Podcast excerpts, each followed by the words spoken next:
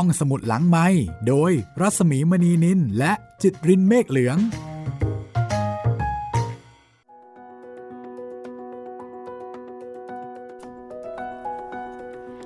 สวัสดีค่ะ ได้เวลาของห้องสมุดหลังใหม่ เปิดทำการอีกแล้ว สวัสดีคุณจิตรินสวัสดีครับพี่หมีครับ วันนี้เรามาต่อกันค่ะ ครับผมรอดตัวเพราะเผลอครับ ใครเผลอยังไม่รู้เลยครับ มีอยู่หกคน โอ้โห ยังไม่รู้เลยว่าใครจะเผลอก่อนใคร หลายฝักหลายฝ่ายเหลือเกินนะคะ ครับ บางทีเล่าไปก็งงไปเหมือนกัน เอาไปนว่าตอนนี้มีชายสามหญิงสามแต่ว่าหารกันไม่ลงตัวนะครับอืมเหมือนกับว่าถ้าเป็นเกมก็โยงจับคู่ยังไม่ลงล็อก ใช่ เส้นมันยังพันๆกันอยู่นะคะ เส้นมันไปกระจุกอยู่ตัวคนเดียวอะสรุปกันอีกครั้งหนึ่ง ครับผม ฝ่ายชายมี ฝ่ายชายมีบิลตัน มีดาวเมอร์แล้วก็มีท่านเคานต์เดอฟอร่าครับ ส่วนฝ่ายหญิงจะมีเกวนโดลีนอือหือจะมีแมรี่อือหือแล้วก็อีกคนหนึ่งชื่ออะไรนะบีลินดาอ่าบีลินดาครับ ค่ะอ่าบิลตันเนี่ยดูจะเป็นคนที่เนื้อหอมที่สุด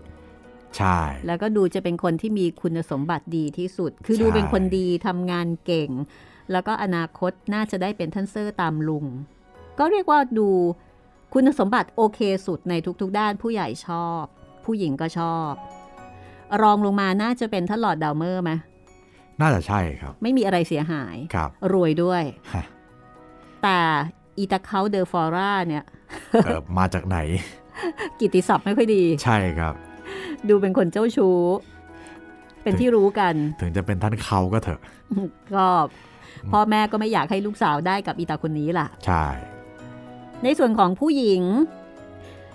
บีลินดาเนี่ยเราไม่รู้นะ ครับ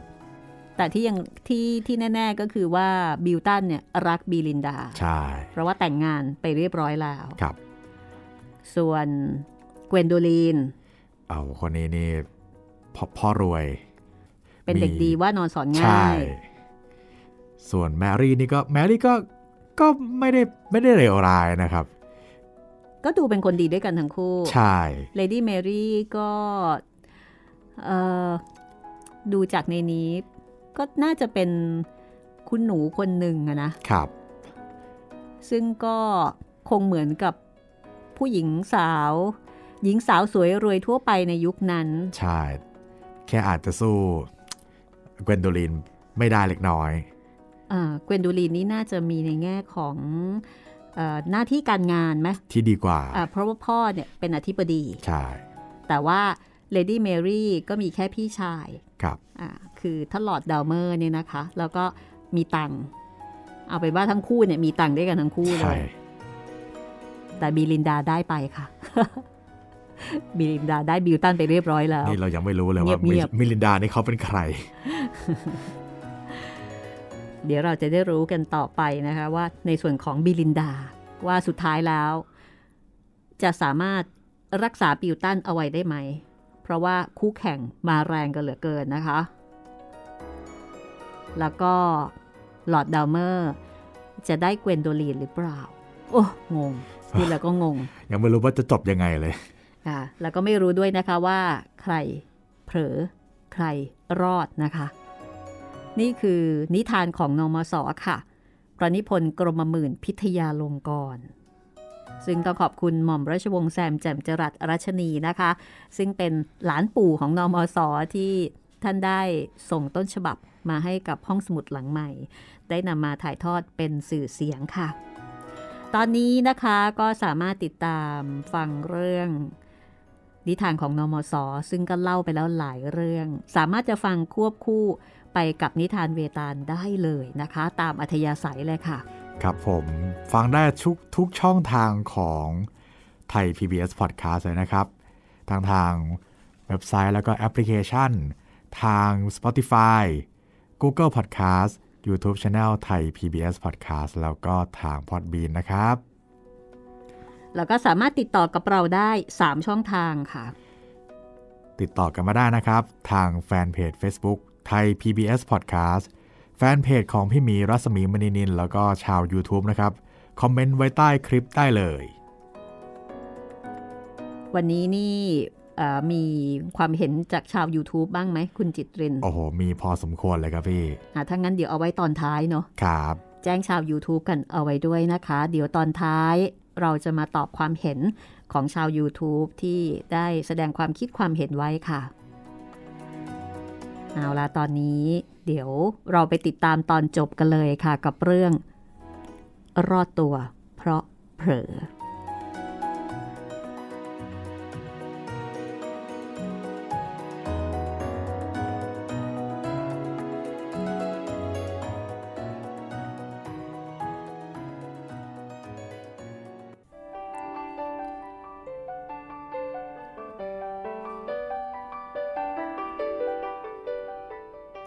ตอนนี้ก็เรียกว่าเป็นความยากลำบากของบิลตันไม่น้อยละค่ะ ในการที่จะประคับประคองตัวเอง ในสถานการณ์ที่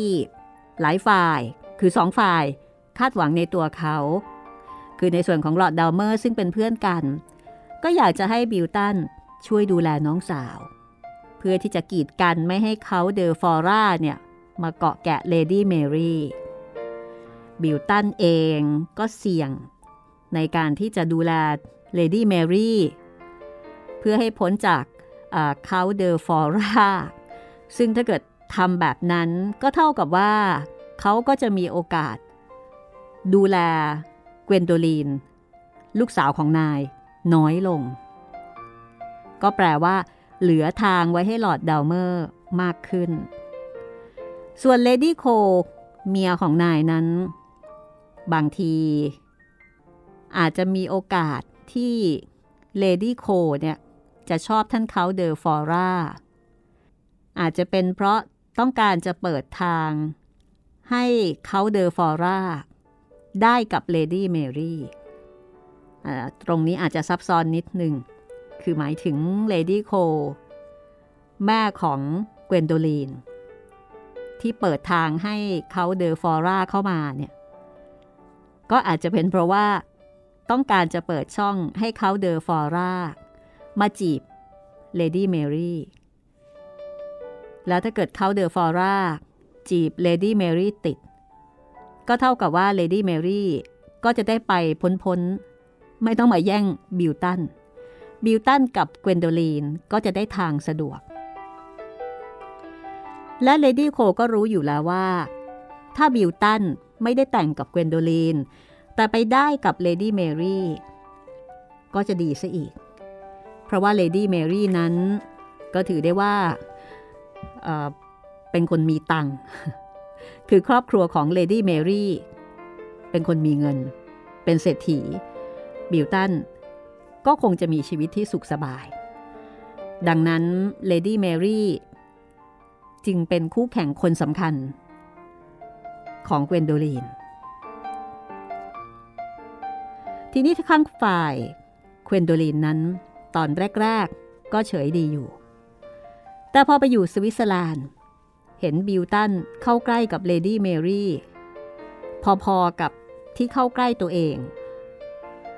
เกวนโดลีนก็เกิดหึงขึ้นมา แม้ว่าจะยังไม่ได้เป็นแฟนกับบิวตันก็ตาม คือหึงทั้งที่ยังไม่ได้เป็นแฟนยังไม่ได้มีพันธสัญญาอะไรกัน ส่วนทางด้านของบีลินดา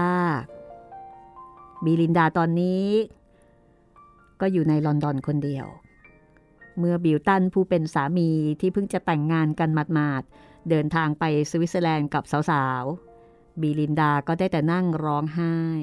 นอนร้องไห้ เดินร้องไห้ ยืนร้องไห้ ร้องไห้ไม่ได้หยุดไม่ได้หย่อน กินไม่ได้นอนไม่หลับจนวันหนึ่ง มีคนมาหา สาวใช้เข้ามาบอกว่า มีผู้ชายคนหนึ่ง และผู้หญิงสองคนมาหา ตอนนี้คอยอยู่ในห้องรับแขก บีลินดาก็นึกประหลาดใจว่าใครมาหา ปรากฏว่า คนที่มาหานั้น ไม่ใช่คนอื่น แต่กลับเป็นพี่สาว พี่เขย แล้วก็พี่ชายของตัวเอง บีลินดา ก็วิ่งเข้าไปกอดพี่สาวแล้วก็ร้องไห้ ถามอะไรก็ไม่ตอบ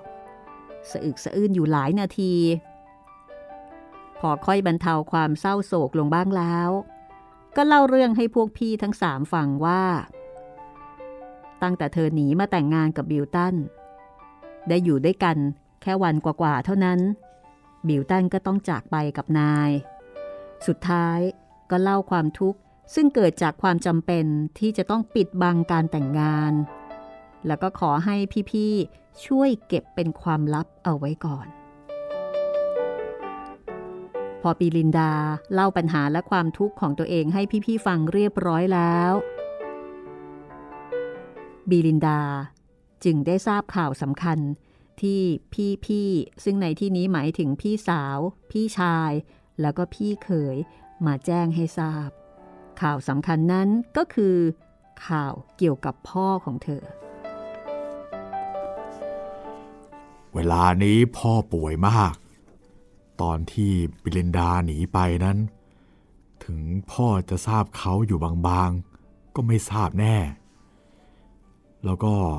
หาพลตระเวนลับให้ตามข่าว สืบอยู่เป็นเวลาหลายวัน แต่ก็ไม่สำเร็จ พอพ่อเสียใจมากเข้าทุกทีก็เลยป่วย เพราะว่าพ่อก็อายุมากแล้ว พอมาภายหลังพวกพลตระเวน กลับมาสืบได้ข่าว จึงไปพาพวกพี่มา พวกพี่ขอให้บิลินดากลับบ้าน เพราะถ้าไม่อย่างนั้น พ่อจะตายก็เป็นได้นะ ส่วนเรื่องโทษทั้งหลายนั้น พวกพี่รับรองว่าจะยกเลิกให้ ขอแต่ให้กลับไปหาพ่อเท่านั้นก็พอ ต่อไปจะจัดแจงอย่างไรก็พูดกันทีหลังแล้วกัน นี่คือสิ่งที่พี่ชาย พี่สาวแล้วก็พี่เขย ได้กล่าวกับทางบีลินดา คือเรื่องของเรื่องก็คือพ่อป่วย ไม่สบาย ก่อนหน้านี้ บิดาของบีลินดานั้น ต้องการที่จะให้บีลินดา แต่งงานกับมิสเตอร์ยอนแบรินส์ซึ่งเป็นเศรษฐีลูกพี่ลูกน้องอันนี้เป็นความประสงค์ก่อนที่บีลินดา จะแต่งงานไปกับบิลตัน เพราะว่าพ่อของบีลินดาก็ไม่รู้ว่าบีลินดารักอยู่กับบิลตัน แต่ไม่ว่าอย่างไรก็ตาม ทางพี่สาวพี่เขยแล้วก็พี่ชาย ก็ขอร้องให้บีลินดากลับบ้าน เพื่อที่จะให้พ่อ ซึ่งมีอายุมากแล้วนั้น รอดชีวิตไปครั้งหนึ่ง เพราะถ้าไม่กลับเนี่ยพ่อจะตรอมใจ แล้วก็จะเสียใจมากกับการที่ลูกสาวจากไป มาถึงตอนนี้บีลินดาก็ไม่มีทางเลือก นอกจากจะต้องกลับบ้านไปกับพี่แล้วก็พี่เขย และการที่บีลินดาต้องอยู่คนเดียวถึง 12-13 วันนั้น ก็ทำให้บีลินดาอยากจะกลับบ้านอยู่ด้วย เมื่อจัดแจงสั่งการงานในบ้านเสร็จเรียบร้อยบิลินดาพร้อมกับพี่สาว พี่เขยแล้วก็พี่ชาย ก็ขึ้นรถขับไปที่สถานี เมื่อไปถึงสถานีบิลินดาก็ส่งโทรเลขไปถึงบิลตัน บอกว่า พี่น้องมาตาม ต้องกลับบ้านด่วน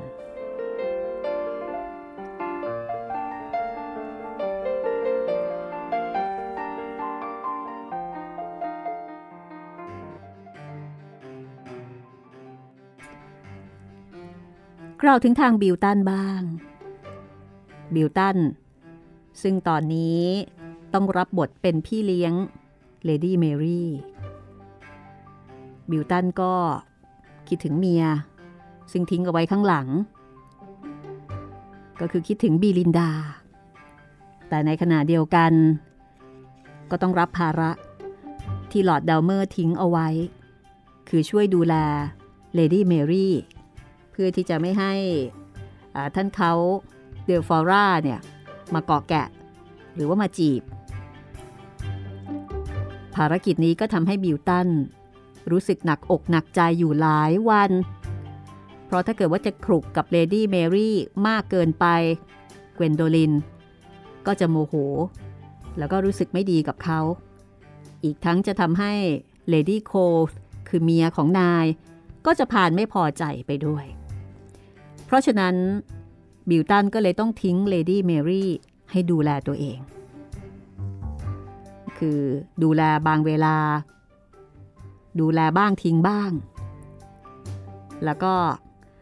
ช่วงที่บิวตันให้เลดี้เมรี่ดูแลตัวเอง ก็เป็นช่องที่จะให้เคานต์เดอฟอร่าเข้าไปจีบเลดี้เมรี่ได้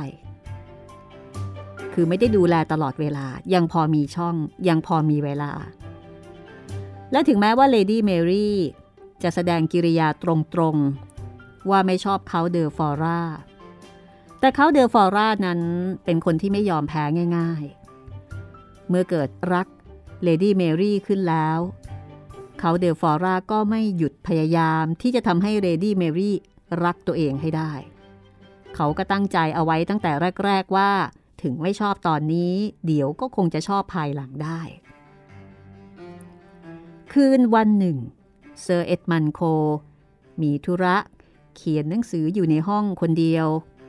เกวนโดลินกับบิลตันนั่งคุยกันอยู่ที่เฉลียง เลดี้โคกับเลดี้เมรี่นั่งอยู่ในห้องนั่งเล่น มีเคานต์เดอฟอร่าเข้าไปอยู่ด้วยเกวนโดลินกับบิลตันนั่งอยู่ที่เฉลียง ก็พูดคุยกันเบาๆ เกวนโดลินก็ถามบิลตันว่า หมู่นี้ ฉันสังเกตว่า ท่านเป็นพี่เลี้ยงของเมรี่ บิลตันได้ฟังก็ออกจะหนักใจ ตอบกลับไปว่าดาวเมอร์ ขันแท้ๆ อยู่ดีๆ ก็ไปเสียได้ ก็เขาอยากจะให้ท่านดูแลน้องสาวแทนกระมัง แต่ฉันเข้าใจว่าท่านเองก็ยินดีนี่นา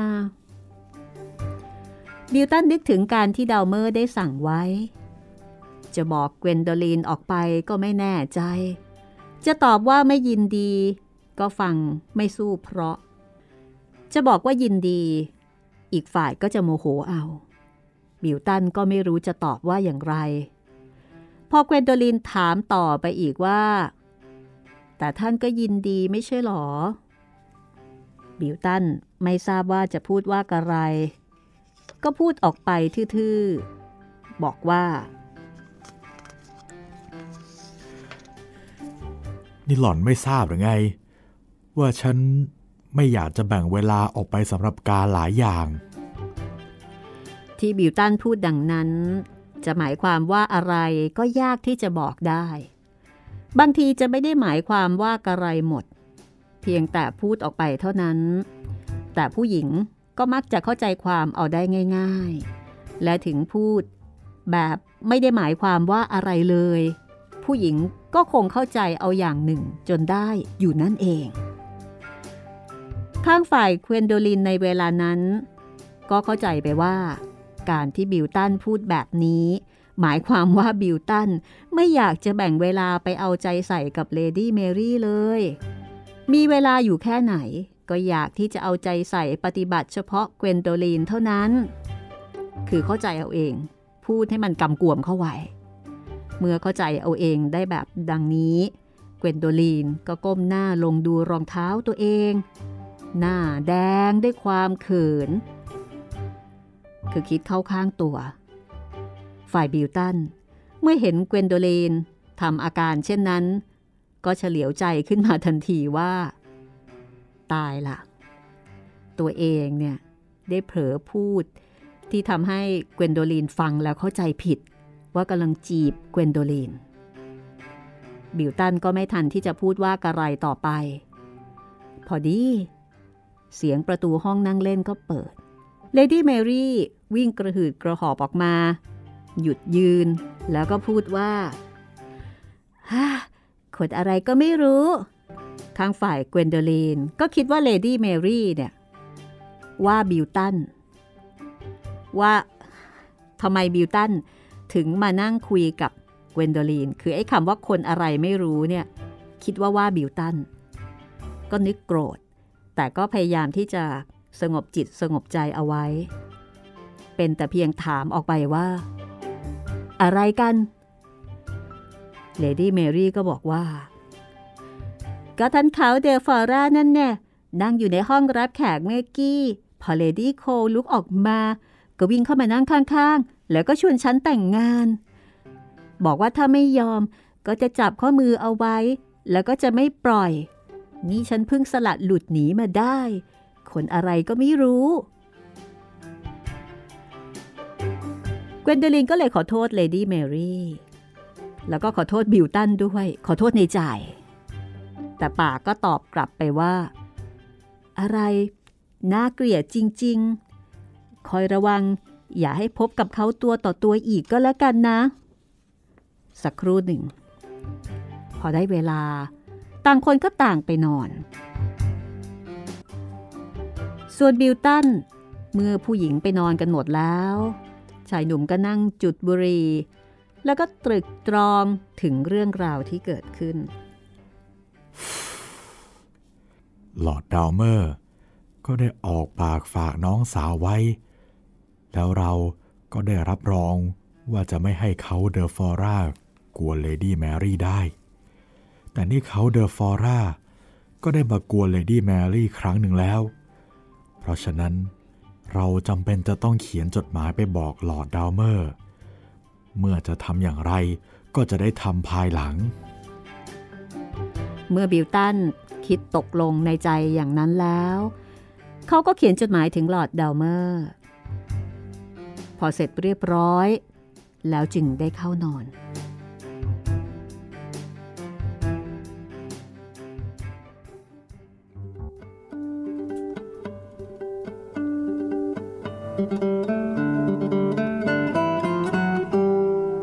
พอรุ่งเช้า บิลตันก็ได้รับโทรเลขจากบิลินดา ที่แจ้งข่าวว่าต้องกลับไปบ้าน โทรเลข กล่าวเอาไว้แต่สั้นๆ ว่าพี่น้องมาตามพบ วันนี้ต้องกลับบ้าน คือบอกแค่นี้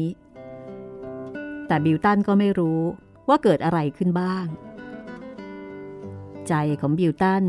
ก็เหาะชิวกลับไปที่ลอนดอน คือตัวอยู่ในสวิตเซอร์แลนด์ แต่ใจนั้นไปอยู่กับบิลินดาด้วยความเป็นห่วงและก็ด้วยความสงสัย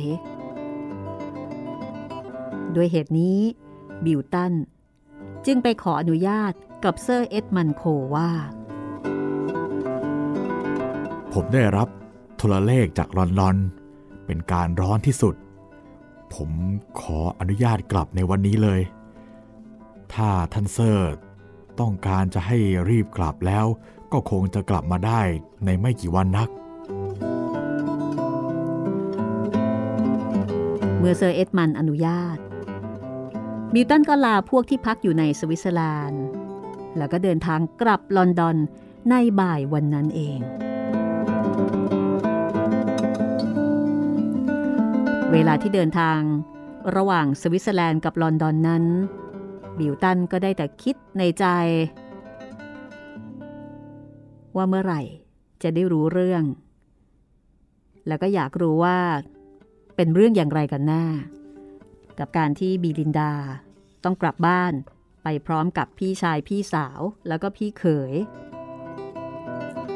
ส่วนเรื่องเลดี้เมรี่นั้น บิวตันก็ตั้งใจไว้แต่เพียงว่าจะพบกับลอร์ดดาวเมอร์ แล้วก็จะแนะนำให้ลอร์ดดาวเมอร์กลับไปสวิตเซอร์แลนด์ เพื่อไปดูแลน้องสาวด้วยตัวเอง หรือถ้าไม่เช่นนั้นก็ให้เรียกเลดี้เมรี่เนี่ยกลับลอนดอนซะ แต่เรื่องนี้เป็นเรื่องที่จะต้องทำทีหลังอยู่เอง คือเป็นเรื่องของคนอื่น เพราะว่าบิวตันเองก็มีเรื่องที่จะต้องรู้ให้ได้ เกี่ยวกับการที่บีลินดาเนี่ยกลับบ้านของเธอ พอไปถึงลอนดอน บิวตันก็ตรงไปที่บ้าน แล้วก็พบจดหมายของบีลินดาสองฉบับ ฉบับหนึ่งบอกว่าถ้าบิลตันกลับมาแล้ว ก็อย่าเพิ่งตามบีลินดาไป เพราะว่าเธอจะต้องดูอาการของบิดาเสียก่อน ฉบับที่สองบอกว่า บิดาตกลงอนุญาตเรื่องแต่งงานแล้ว บิลตันจะตามไปก็ได้ ดังนี้บิลตันก็เลยตามบิลินดา ไปที่บ้านของบีลินดา คือบ้านพ่อของบีลินดา บิวตันก็เลยกลายเป็นลูกเขยนับเป็นพวกพี่น้องไปอีกคนหนึ่ง แต่ก็ยังหามีโอกาส ที่จะเล่าสุขทุกข์ในเรื่องที่ต้องปิดบังการแต่งงานนั้นไม่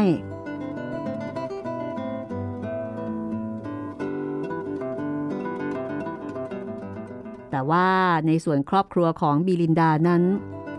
ก็ได้ทราบว่าบิวตันเอง ก็เป็นลูกคนมีตระกูล แล้วก็มีหน้าที่การงานเป็นเลขานุการของท่านอธิบดีคนหนึ่งอยู่ในลอนดอน เป็นคนที่มีหลักแหล่งดีพอที่จะยกลูกสาวให้ได้ คือทางฝ่ายของบิลินดา ก็เพิ่งได้รู้จักบิลตัน แล้วก็คงพออกพอใจในคุณสมบัติของบิลตันทั้งในเรื่องหน้าที่การงานแล้วก็ชาติตระกูลด้วย ฝ่ายทางสวิตเซอร์แลนด์ ในคืนวันที่บิลตันกลับลอนดอนนั้น เคานต์เดอฟอร่าก็ได้สะกดรอยตามเลดี้เมรี่ แล้วก็พยายามที่จะอ้อนวอน ขอเลดี้เมรี่แต่งงาน เลดี้เมรี่คิดดู ไม่เห็นมีเพื่อนที่จะช่วยกันเคานต์เดอฟอร่าให้ห่างออกไปได้ และทั้งออกสงสัยว่า จริง ๆ แล้วงานนี้เลดี้โคว่าน่าที่จะสนับสนุนเขาเดอฟอร่าอยู่เบื้องหลังด้วย ดังนั้นในคืนวันนั้น เลดี้เมรี่ก็เลยจัดแจง เก็บของลงหีบ วันรุ่งขึ้น ก็เขียนจดหมาย ฝากเอาไว้ให้เลดี้โค บอกว่าได้รับโทรเลข ให้รีบกลับลอนดอน ก็คือเขียนจดหมายโกหกทางเลดี้โค เพื่อที่จะหาเรื่องกลับลอนดอน แล้วก็ทำทีเป็นบอกว่าได้รับโทรเลขด่วน ต้องรีบกลับ เสียใจที่ไม่สามารถลาเลดี้โคได้ เพราะว่ารถไฟออกแต่เช้า จากนั้นเลดี้เมรี่ก็ขึ้นรถไฟแล้วก็กลับลอนดอนคนเดียว ส่วนลอร์ดดาวเมอร์นั้น วันที่ได้รับจดหมายจากบิลตัน ก็เป็นวันที่เขาหมดธุระแหละคือเสร็จธุระพอดี เพราะฉะนั้นเขาก็เลยจัดแจงเก็บเสื้อผ้าขึ้นรถไฟกลับไปที่สวิตเซอร์แลนด์อีก บังเอิญ ก็สวนกับน้องสาว คือน้องสาวก็กลับลอนดอน ในขณะที่พี่ชาย ก็เดินทางจากลอนดอนไปสวิตเซอร์แลนด์ไปสวนกันกลางทาง เมื่อไปถึงสวิตเซอร์แลนด์ลอร์ดดาวเมอร์ก็ได้รู้ว่าเลดี้เมรี่กลับไปลอนดอนซะแล้ว คือได้กลับไปภายหลังบิลตันวันหนึ่ง ลอร์ดดาวเมอร์ ก็ค่อนข้างสบายใจ แล้วก็ออกจะยินดี เพราะเข้าใจว่าที่เลดี้เมรี่กลับไปลอนดอน ภายหลังจากที่บิลตันกลับไปลอนดอนวันหนึ่งนั้นเลดี้เมรี่กับบิลตันคงจะรู้กัน คือประมาณว่าสองคนนี้น่าจะนัดกัน และการที่บิลตันไม่อยู่ที่สวิตเซอร์แลนด์นั้น ก็เป็นการเปิดช่องที่จะให้ลอร์ดดาวเมอร์ ได้มีโอกาสเข้าใกล้ เกวนโดลินมากขึ้น เพราะฉะนั้นลอร์ดดาวเมอร์ก็เลยพอใจ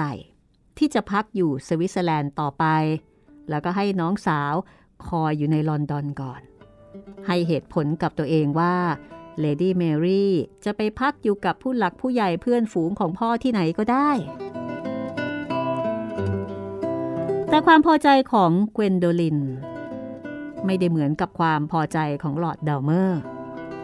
คือเกวนโดลิน ไม่อยากจะอยู่ในสวิตเซอร์แลนด์ต่อไปอีกแล้ว เพราะเธอเข้าใจว่าการที่เลดี้เมรี่รีบกลับลอนดอนนั้น เป็นเหตุผลเดียวกับที่ลอร์ดดาวเมอร์เข้าใจ คือเข้าใจว่า บิลตันกับเลดี้เมรี่เนี่ยรู้กัน นัดกัน คิดว่าสองคนนี้นัดกันกลับลอนดอน โดยที่บิลตันเนี่ยทำทีเป็นกลับก่อน เกวนโดลินก็เลยรู้สึกโกรธ แล้วก็อยากจะรู้ว่าบิลตันกับเลดี้เมรี่คิดอ่านอย่างไรกันแน่เกวนโดลินสังเกตได้ว่า เมื่อเวลาอยู่ด้วยกัน บิลตันก็ดูเอาใจใส่กับเธอ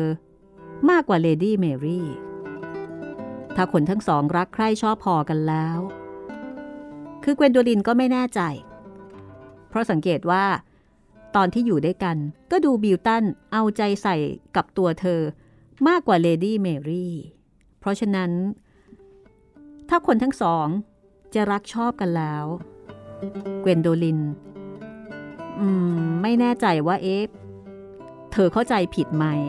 เหมือนกับดูดูไป บิลตันก็ไม่ได้ชอบเลดี้เมรี่ แล้วทำไมถึงกลับลอนดอนในเวลาที่ใกล้เคียงกัน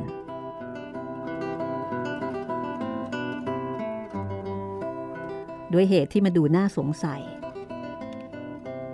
เกวนโดลิน ก็เลยอยากจะกลับลอนดอนไปบ้าง เพื่อที่จะดูว่ามันเป็นยังไงกันแน่ ด้วยเหตุนี้เกวนโดลินก็เลยไปอ้อนวอนพ่อกับแม่ บอกว่าอยากจะกลับลอนดอน บังเอิญก็เป็นเวลาที่เซอร์เอ็ดมัน คิดถึงงานที่ทิ้งเอาไว้ ก็อยากจะกลับบ้านด้วยเหมือนกัน ดังนั้นเกวนโดลิน พ่อ แม่ แล้วก็ลอร์ดดาวเมอร์ ก็เลยตกลงที่จะกลับลอนดอนในวันรุ่งขึ้น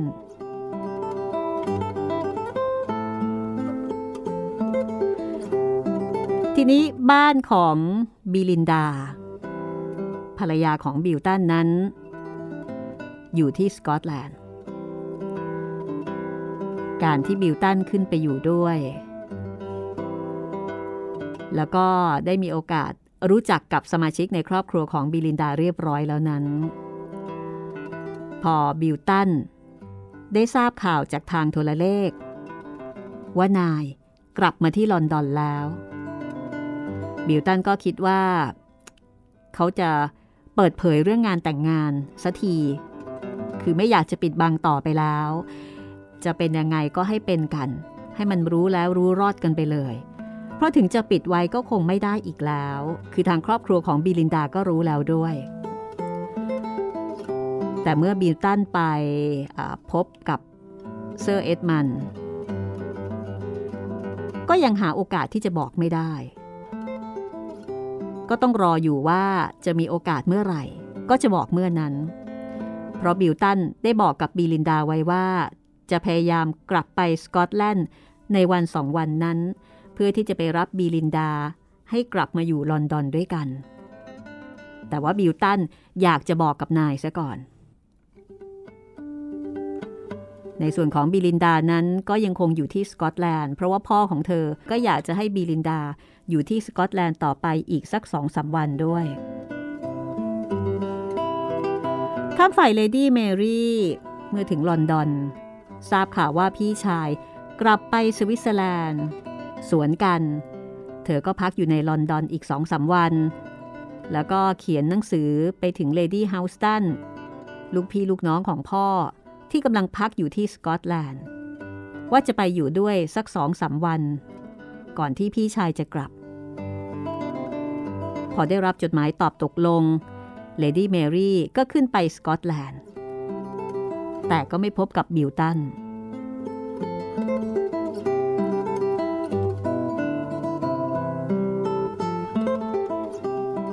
ด้วยเหตุดังนี้ เมื่อเกวนโดลินกลับมาถึงลอนดอน จึงได้พบแค่บิลตันคนเดียว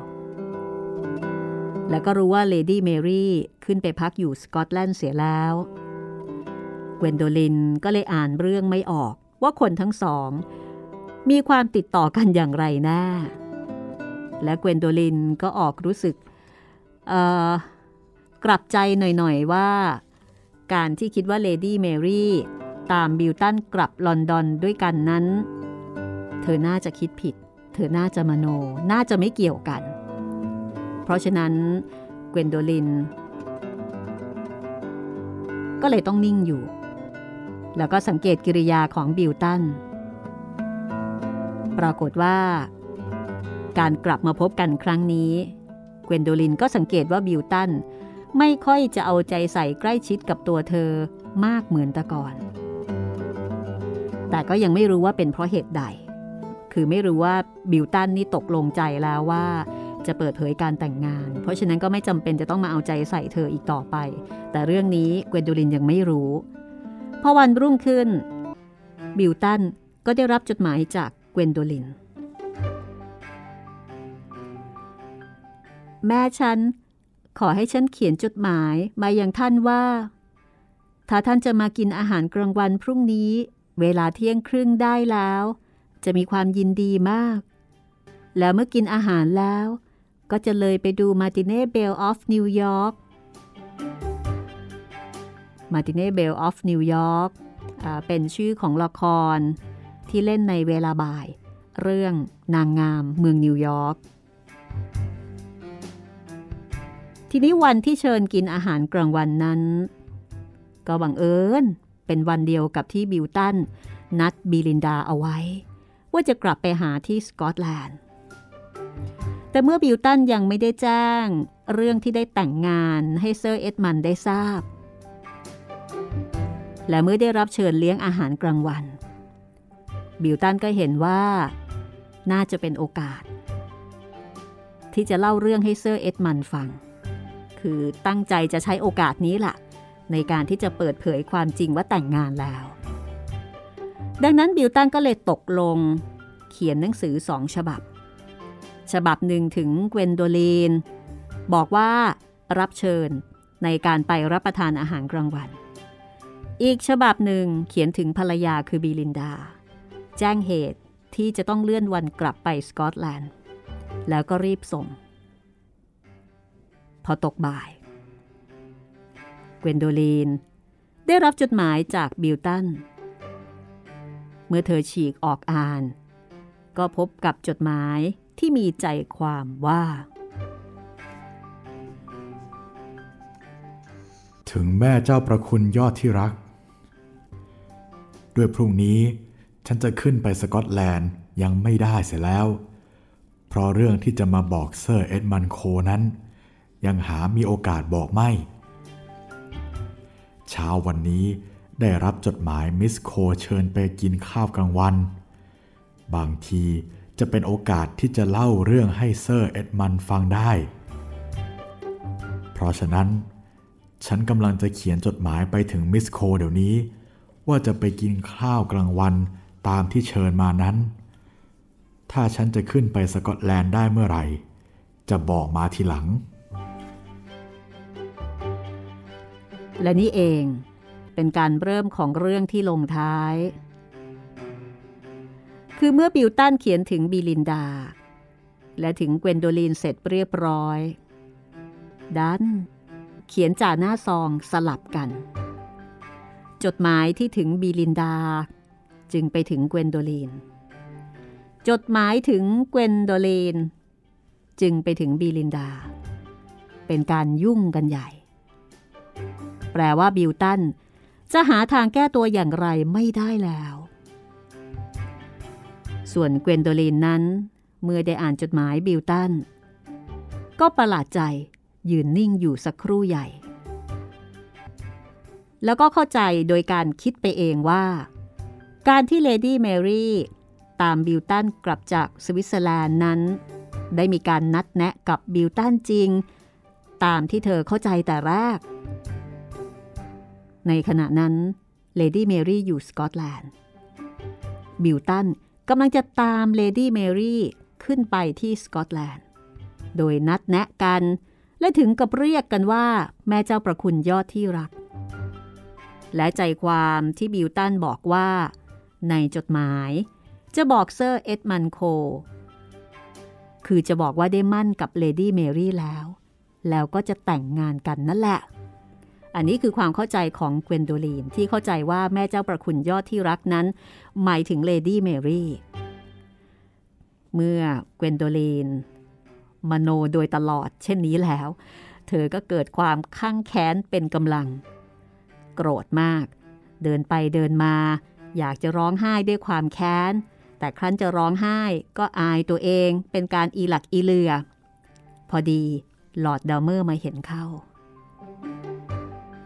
ลอดดาวเมอร์ก็แปลกใจ ก็ถามเกวนโดลีนว่า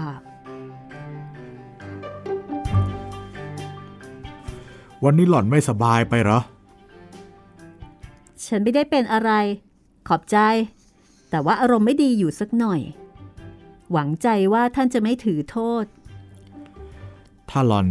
จะให้ฉันพยายามรักษาความโกรธของหล่อนให้เบาลงแล้ว ฉันก็ยินดีนัก และคงจะพยายามเต็มกำลัง ท่านจะทำอย่างไร ถ้าหล่อนจะให้ฉันเป็นหมอแล้ว หล่อนจะต้องบอกฉันก่อน ว่าโรคเกิดขึ้นด้วยเหตุใด ก็ท่านทราบอาการแล้ว ท่านจะต้องทราบเหตุที่โรคเกิดขึ้นนั้นทำไมได้เล่า ถ้าฉันรักษาหล่อนหายแล้ว หล่อนจะยอมให้ฉันรักษา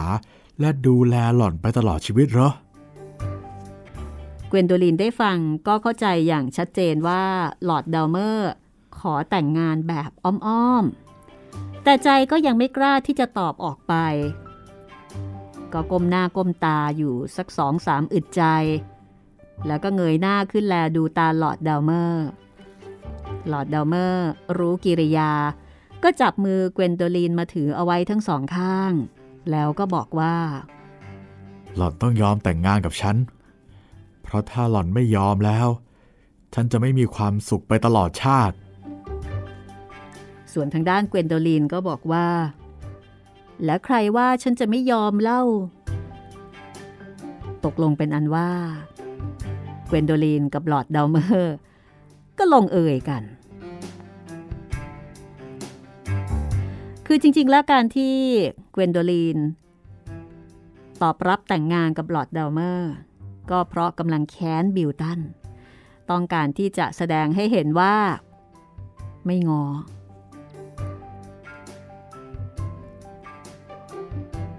และที่จริง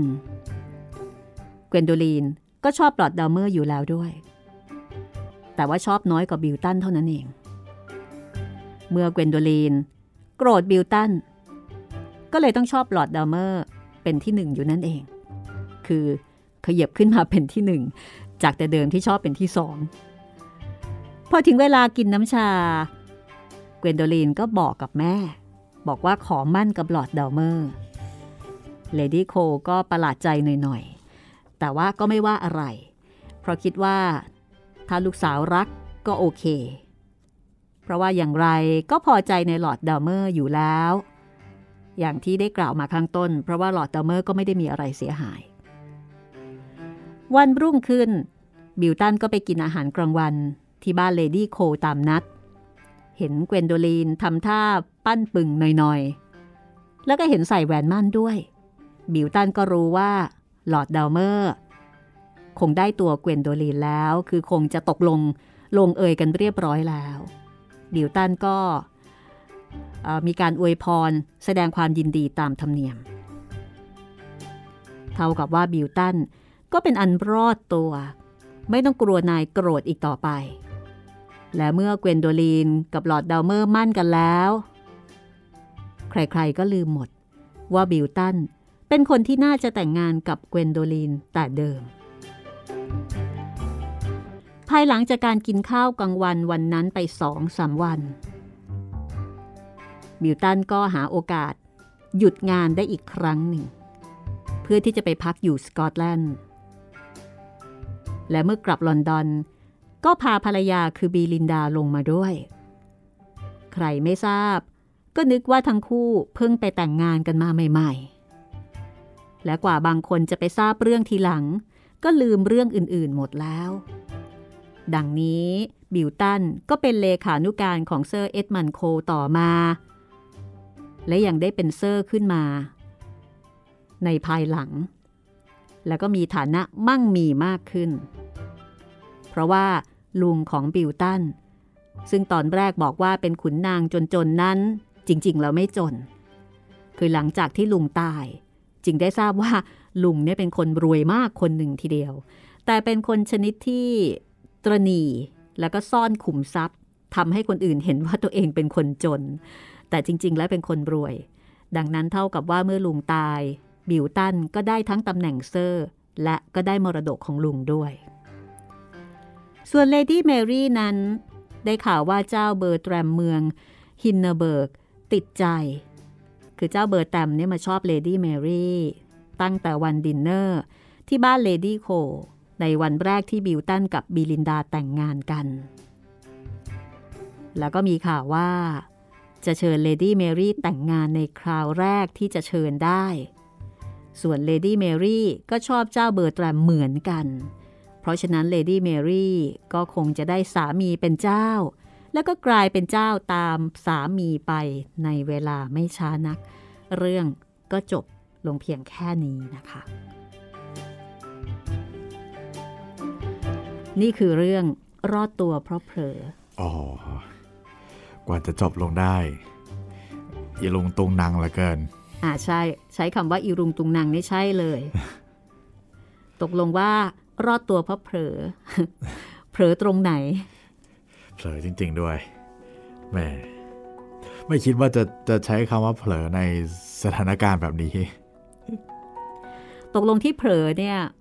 เผลอไอตอนจดหมายใช่ไหมใช่ครับ คือเผลอจ่าหน้าซองสลับกัน ใช่ อ่าเผลอนิดเดียว แหมเลยรอดไป ก็เลยกลายเป็นเรื่องดีไปเลย ใช่ แต่จะว่าไปประเด็นก็คือบิลตันไม่กล้าที่จะพูดความจริง ใช่ไหมใช่ครับ ประเด็นอยู่ตรงนั้น และการเผลอของบิลตันก็ทำให้เควนโดลินได้รู้ความจริง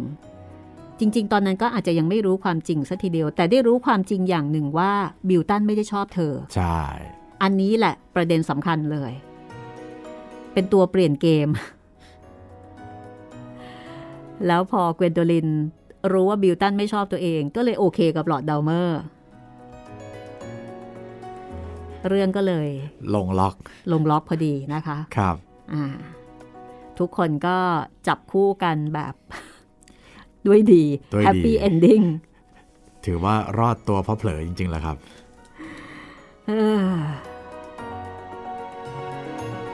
นี่คือนิทานของนอมสอค่ะ เรื่องรอดตัวเพราะเผลอ ก็ดีใจแทนบิวตันด้วยนะ คงจะแบบว่าถอนหายใจใหญ่เลยนะว่าจบสักที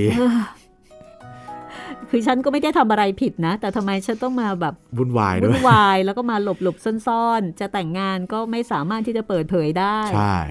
บีลินดาก็ต้องโชคร้ายไปด้วยซวยไปด้วย ใช่ ทำเหมือนกับคนทำอะไรผิดแต่ทันทีไม่ได้ก็มีไม่อะไรได้ทำอะไรผิผิดดเลเลยยบางทีชีวิตของคนเราก็อาจจะเป็นแบบนี้นะคะ ครับ มันอีนุงตุงนังกันไปหมดเลยเนาะ เพราะว่ามันเกี่ยวข้องเชื่อมโยงกัน แล้วบางทีก็ต้องการรักษาน้ำจิตน้ำใจ แล้วก็รักษาสถานภาพของตัวเองด้วย ดูเวลาแล้วสงสัย วันนี้คงจะตอบข้อความไม่ทันซะแล้วล่ะค่ะคุณจิตริน ครับผม เดี๋ยวเรายกยอดไว้ตอบตอนต่อไปแล้วกันนะครับ เรื่องต่อไปค่ะ โอ้ชื่อทันสมัยมาก motor car ใหม่อืมmotor car ก็น่าจะหมายถึงรถยนต์นะคะ ครับ รถยนต์คันใหม่ เรื่องราวจะเป็นอย่างไร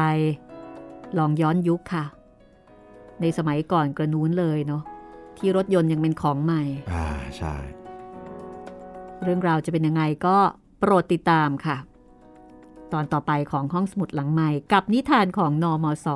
พระนิพนธ์กรมหมื่นพิทยาลงกรณ์แต่วันนี้เราสองคนลาไปก่อนค่ะ สวัสดีครับ สวัสดีค่ะ